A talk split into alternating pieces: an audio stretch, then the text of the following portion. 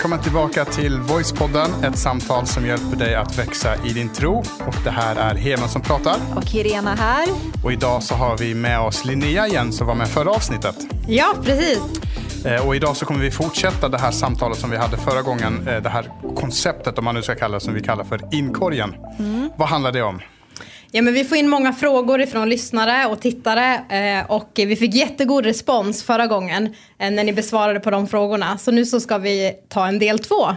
Yes. Eh, första frågan är så här då. Vilken nivå ska man lägga sin tro på eller i vilken form kanske är bättre uttryckt? Finns ju många stilar, en del skriker fire, andra är mer stilla eller är det en mognadsfråga? Bra fråga där. Ehm, den som ställde frågan har ju verkligen helt rätt i att det finns väldigt många olika typer av stilar och uttryckssätt och det ser man liksom kyrkan generellt över hela världen att det finns olika uttryckssätt i hur man firar gudstjänst och hur man uttrycker sin tro. Sen tror jag att vissa kanske kan vara väldigt karismatiska i sin tro och vissa kan vara lite mer lugnare kan man säga. Eh, och jag personligen brukar alltid tänka på liksom, hur hade Jesus varit eller hur var han själv eh, i sin kultur, i sin samtid, hur levde han, hur pratade han, hur kommunicerade han? Och eh, när jag läser min bibel i alla fall så ser inte jag att Jesus var i ytterkanterna utan jag ser ändå att han kommunicerade på det sättet så som folket liksom förstod eh, och han visade vem Gud var på ett naturligt sätt också så att människor kunde begripa det. Eh, så för mig så passar inte helt i de här extrema dikarna. Liksom. Mm. Utan jag tror mycket på att man ska leva i världen, men inte av världen. Och ibland så tror jag att man kanske missförstår det där bibelordet, att man tror att man ska plockas ut ur världen och så lever man i en liten så här, kristen bubbla mm. med sin egen stil och kultur och så. Eh, utan jag tror mer att vi ska leva här bland människor så som alla andra är, liksom leva det vanliga livet och istället spegla Guds kärlek och spegla vem Gud är på ett skönt och naturligt sätt. Mm. Så tänker jag. Mm. Eh, ja, jag håller med. Nu tog jag allt. Precis, nej, men jag, jag, håller, jag, håller, helt med. Och jag tror dock inte att det är en mognadsfråga. Så jag skulle inte vilja säga att den som är lugn eller den som skriker fire eller halleluja eller vad det nu är, är att den ena är mer mogen än den andra.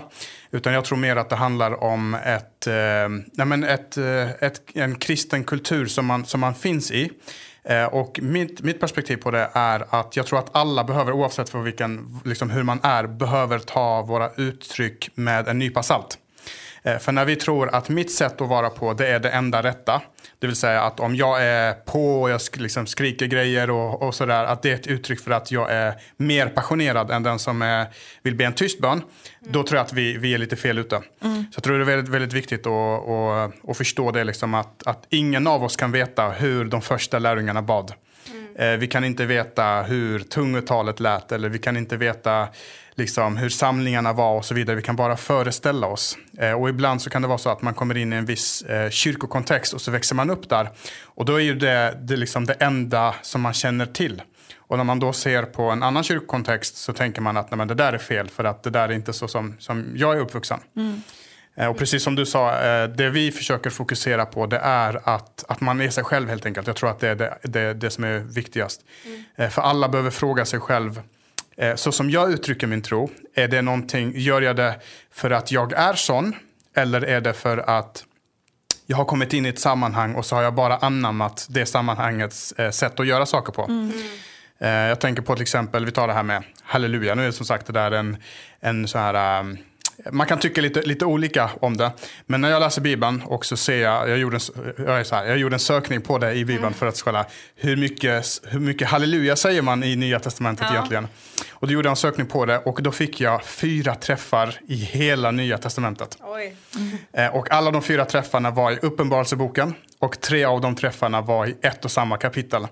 Eh, så då kan man fråga sig, ropar vi halleluja för att, eh, för att det är en del av kristen domen, det är en del av att vara kristen, eller gör vi det för att ja, men vi har lärt oss, våra förfäder har gjort det en gång i tiden, mm. eller vi har sett YouTube-videos eller och så vidare. Och så har vi bara fortsatt med det utan mm. att ifrågasätta varför gör vi på ett eller ett annat sätt. Ja. För vi har översatt hela Bibeln och halleluja betyder egentligen prisa Gud. Precis. Eh, så. Och det ser man till exempel David när han skriver Saltaren liksom, och alla dessa psalmer och så, så pratar han ju mycket om det, halleluja i alla hans liksom, dikter och, och poesi mm. och det är ett sätt för honom att skriva i vår tid, ja men ärad vare Gud i det här liksom mm. och så. Eh, men en grej, så bara en sista grej som jag skulle vilja lägga till är att jag tror man ska tänka på att det inte ska behövas liksom så fyra steg att lära sig hur man beter sig som kristen för att kunna vara kristen. Exakt. Utan man ska liksom, det handlar om att du får en personlig relation med Gud. Eh, och det är utifrån vem du är som person och det, hur du lever ditt liv. Det är utifrån det du gör din resa liksom, tillsammans med Gud. Mm. Så jag kan bli lite sådär, jag tror inte på den här subkulturen, du vet, att man, man, kan märka av, ja men det är de som är kristna i liksom stilen eller så. Utan jag tror mer att man, det ska märkas av hur vi behandlar människor, hur vi älskar människor, hur vi tror det bäst om folk. Mm. Hellre att man ska lägga märke till det liksom, än vårt sätt att, liksom, mm. att låta. Ja, en, rik, en riktlinje som jag har som eh, har funkat nästan i 100% av alla fallen tills jag träffar en som det inte funkade på. Det är att vara, vara med Gud och vara i kyrkan, i din kyrkmiljö på samma sätt som du är på jobbet. Alltså, du ska inte behöva komma till kyrkan och göra dig till. Mm. Eh, sen så träffar jag som sagt den här personen som är likadan på sitt jobb som de är i kyrkan. Det vill säga ja, utåtagerande med sitt kristna språk och så vidare. Mm. Mm. Ja, men det är intressant det där, för det är lätt att det blir en speciell kultur i kyrkan.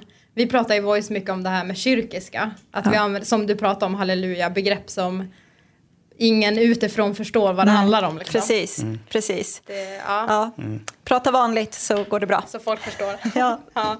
Nej men vi går vidare mm. så vi hinner med alla frågor. Eh, vet man säkert att allt som står i Bibeln är från Gud?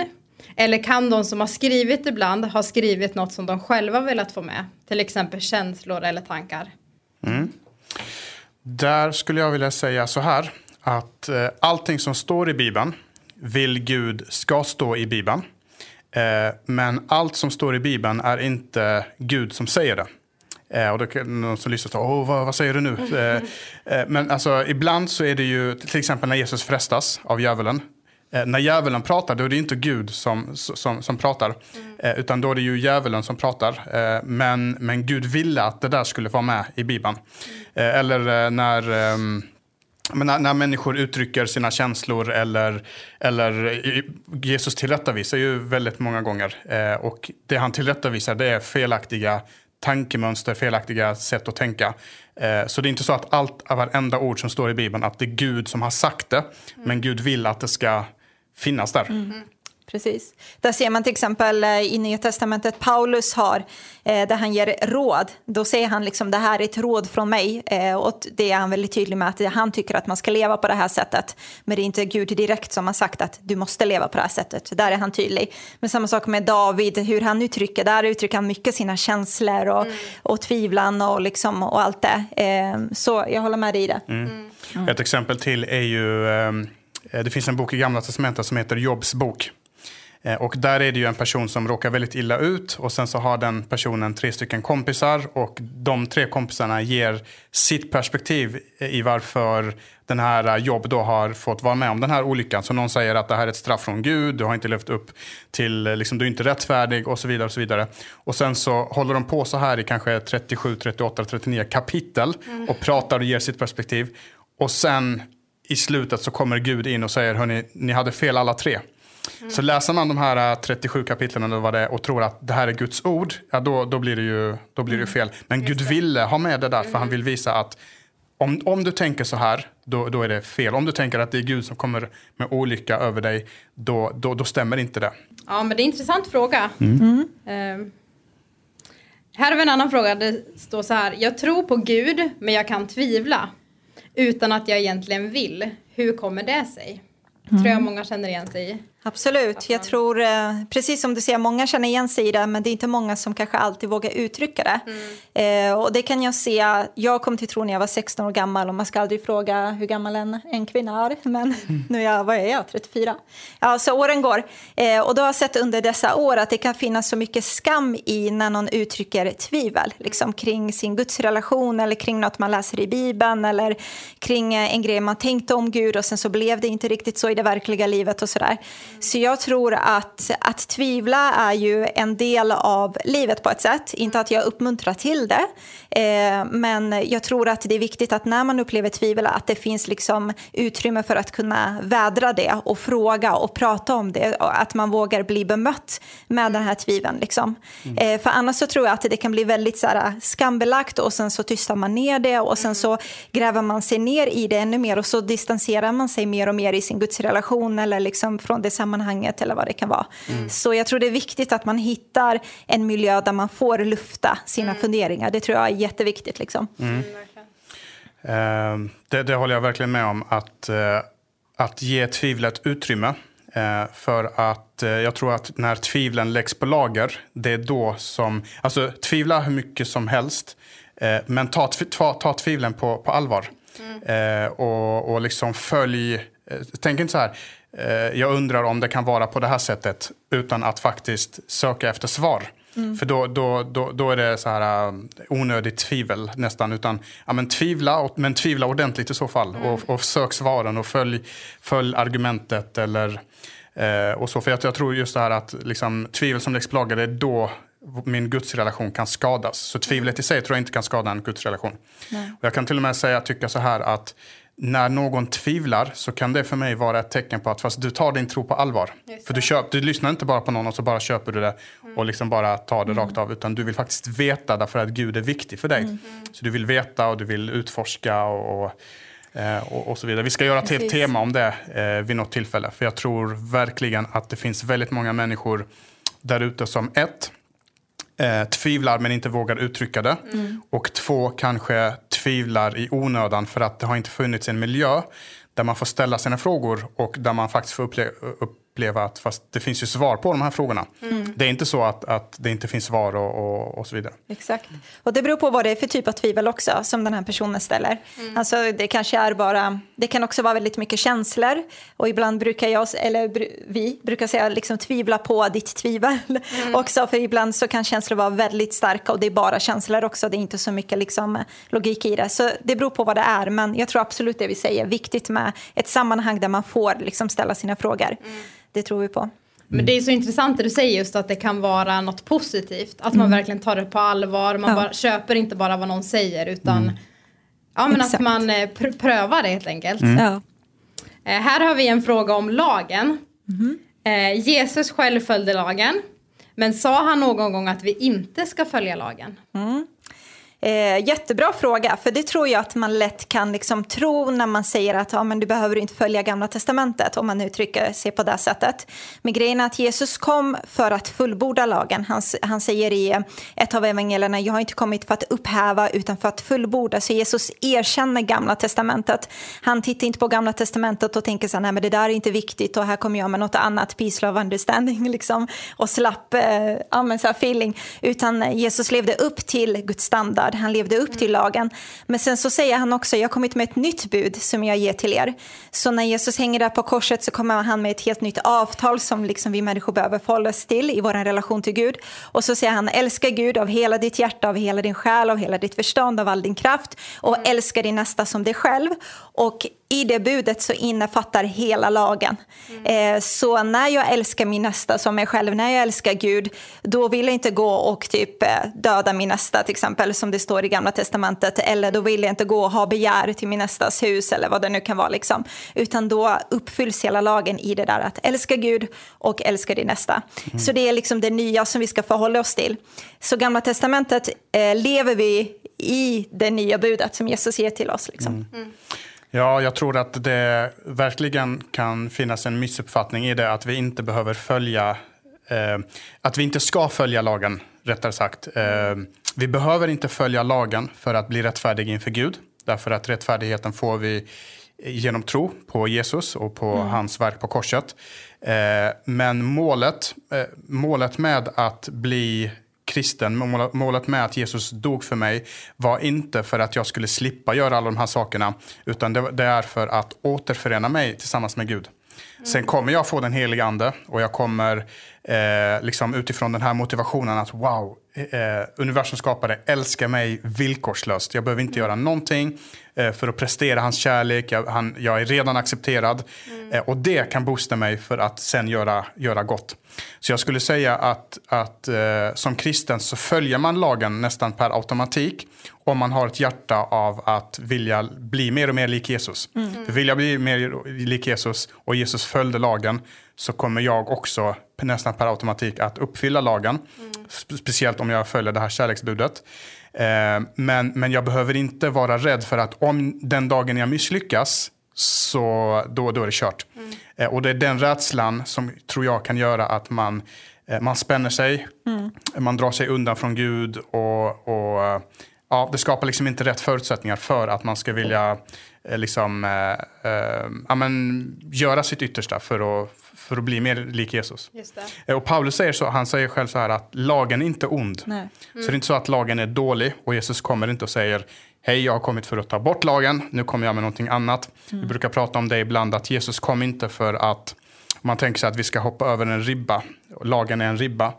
Så är det vissa som tänker att Jesus han var schysst, så han sänkte kraven och vi behöver inte leva upp till kraven.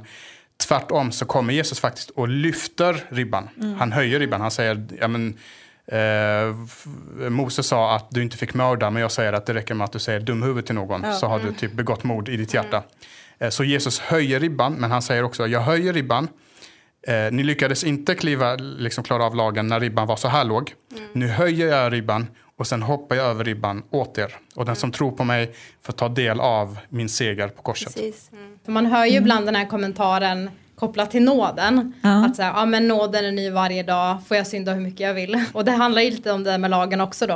Att eh, inte följa lagen. Nej, precis. Och den, Ja, kör. Nej, men den- i sen. Precis. Nej, men den, bara den frågan, att man ställer den frågan och den frågan ställdes i, eh, i Nya Testamentet också i Bibeln så vi är inte de första som ställer den frågan. Och det kan man se nästan när, när någon har berättat om det kristna budskapet och det låter nästan för bra för att vara sant så, låter man näst, så ser man nästan så här hånflinet. Hmm, så du menar att jag kan synda hur mycket jag vill? Som att man har kommit på det här för första gången någonsin. Men bara att man tänker tanken visar lite hur hjärtats tillstånd. Alltså det visar, det visar hur, hur illa det står till i mitt hjärta egentligen. Därför att här kommer Gud, kom, kliver ner till den här planeten, han som är helig, rättfärdig, blir en människa, lever som oss, svettas som oss, Dör eh, dör för våran skull, blir hånad, utlämnad, allt det där. Hängs, hängs på ett kors för att ge oss den största kärleksförklaringen någonsin. Och det första jag kan komma på när jag får höra detta det är, aha, hur kan jag utnyttja det här då? Ehm, Nej, men det bara väldigt kort, liksom, för vi, har, vi ska säkert hinna med fler frågor. Ja. Eh, men eh, just att Guds nåd, alltså den här gåvan som Gud ger till oss, att vi får ha en relation med honom och så, det ska vara den största motivationskraften till att jag vill göra gott. Liksom. Att Gud ger allt till mig och då vill jag också göra något gott tillbaka. Inte för att förtjäna det där, utan för utifrån kärlek och tacksamhet. Liksom. Så, så jag tror att man inte har greppat helt vad Guds nåd betyder om man Nej. tänker att det är licens för att göra massa dum, dumheter. Okej, men vi tar den sista frågan. Eh, den här är ju intressant. All right. Eh, hur vet man vem som är den rätte? Är det fel att testa om man känt varandra länge? Hur visste du att jag var det rätta, Heman? Frågan är, vet jag att du är den rätta? Det hoppas Efter jag. 14 år, du funderar fortfarande. Ja, precis. Det, det, ja. Nej, men det hoppas jag i alla fall. Så man får tvivla, det har vi redan sagt. Eh, nej, men frågan är, Ja, frå, frågan är alltså, om man någonsin kan veta det och om det är det som är poängen att man ska veta. Alltså, eh, man, man kan tänka kring det, den rätta på lite olika sätt. Antingen så tänker man att om det är så att man tänker att eh, det finns en enda rätta person i hela världen och missar jag den här personen då är det kört. Mm. Ja. Det är liksom ett sätt att tänka på det. Och jag kan tänka mig att det kan vara så för att det står ju att redan i moderlivet så, så formade Gud oss och hade en plan och en tanke med våra liv. Eh, han har skrivit ner alla våra dagar i sin bok. Han har en tanke, han har liksom en A-plan kan man säga med våra liv. Eh, men det jag tror på grund av att vi lever i en fallen värld och på grund av våran syndiga natur så lever ingen av oss i Guds A-plan. Eh, och- utan vi lever kanske i Guds B, C, D och Ö-plan, kanske no- några av oss. Men även Guds B-plan är tusen gånger bättre än min egen A-plan. Det- Vi brukar ju ta den här bilden med eh, när man har skrivit in adressen i en GPS. Eh, och så missar man liksom en sväng. Då är det inte så här eh, att, att GPS säger nej, vad dum du är, nu är det kört, nu går det inte att komma dit du vill. Liksom. Utan då säger, då står liksom att, eh, eller så gjorde det förr i tiden, det gör inte det längre. Men att den räknar om rutten, den hittar en annan väg fram till det målet du, eh, som du tänkte att komma till. Och så tänker jag lite grann att det är med Gud, att Gud har en plan. Och hans plan är typ att här är jag och här är målet. Eh, och om jag följer hans plan till 100 procent, då kommer min väg vara rak fram till mitt, mitt mål, min slutdestination. Men nu är det så att jag följer inte hans plan till 110 procent. Så min väg är lite krokig. Men han kan ändå kalkylera om vägen och skapa en annan väg fram till mitt mål. Eh, så, och jag vet att det här låter inte så romantiskt, men jag kan tänka mig att det Jag finns... kommer med den biten snart. Ja. Precis. Du kommer med romantiken snart. Ja, men jag kan tänka mig att det finns tusentals människor där ute som lever med en person som de älskar. Men det kanske inte var den som, var, som Gud hade tänkt från, från början. Men det, det är inte det som, som spelar roll, utan det som spelar roll det är att man har hittat någon som man, som man vill leva resten av sitt liv med. Ja. Alltså jag förstår din tanke Jag, jag måste där. bara mi- eh, nyansera här. nyansera och runda av kanterna känner jag Du lite grann. märkte att jag skulle hoppa i där. Precis.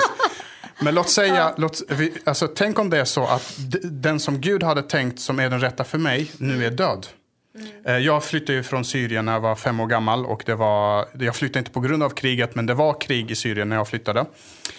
Tänk om det var så att det fanns en tre år gammal flicka som dog i ett krig. Och, och, och det var det som Gud hade tänkt. Men nu lever vi inte i en värld som är precis så som Gud hade tänkt. Betyder det att jag ska leva singel resten av mitt liv? Eh, Så allt det här blir lite spekulationer och det som är viktigt för mig är att jag har hittat min rätta i alla fall. Ja, som, kalla, som jag upplever det. Som jag upplever det. slut. Han var tvungen att rädda det. Jag var ute på djupt vatten där ett tag. Nej, men grejen är att eh, alltså jag förstår vad du menar, men samtidigt, jag tror inte man ska fixera just det här det rätta och det begreppet. Liksom, så här, för annars så kan det bli jobbigt i en relation. Att jag ska gå runt och tänka så här, vad är man alternativ B, C, D eller E? Eller kunde jag få något bättre? Liksom, är han D? Eller jag Nej. kunde få ett E. Nej, men så här, förstår du? Alltså, så här, det, det kan ju bara bli lite tokigt också. Men däremot, när hon, eh, eller den, jag vet inte om det var han eller hon som skickade in, men ställer frågan liksom, ska, kan man testa sig fram? Och det beror på vad den personen menar med att testa sig fram. Men jag tror, vad jag har sett tycker jag i kyrkan ska man vara väldigt liksom, så här, fyrkantig när det gäller det här att hitta sin partner.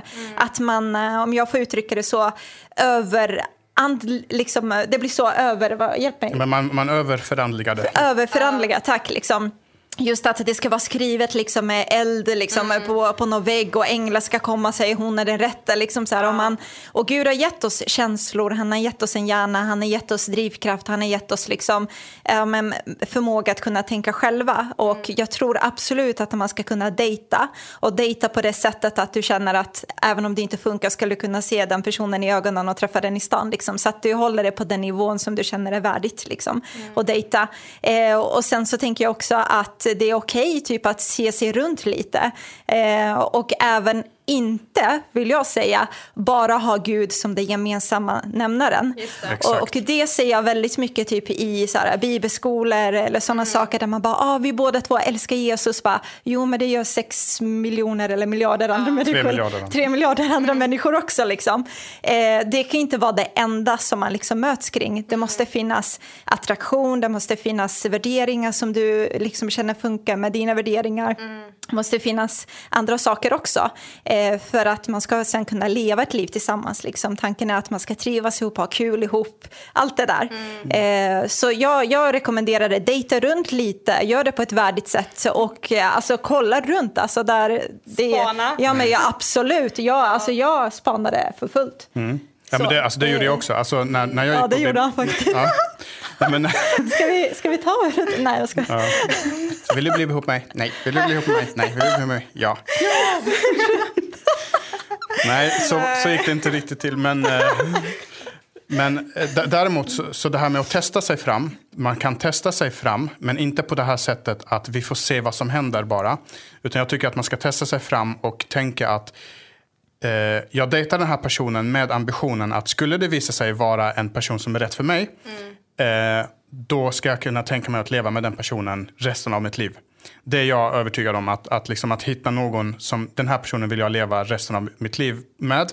Och gå in med den inställningen. För att jag tror att går man in med inställningen att vi får se hur länge det håller eller vi får se vad som händer.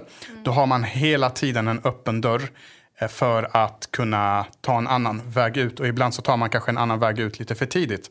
För du berättade att man ska ha liknande värderingar och liknande eh, så här, eh, sätt att se på livet. Och det ska man ha, men man ska inte lägga det på den nivån att vi ska vara kopior av varandra. Nej, jag vill inte gifta mig med mig själv, det kan jag säga.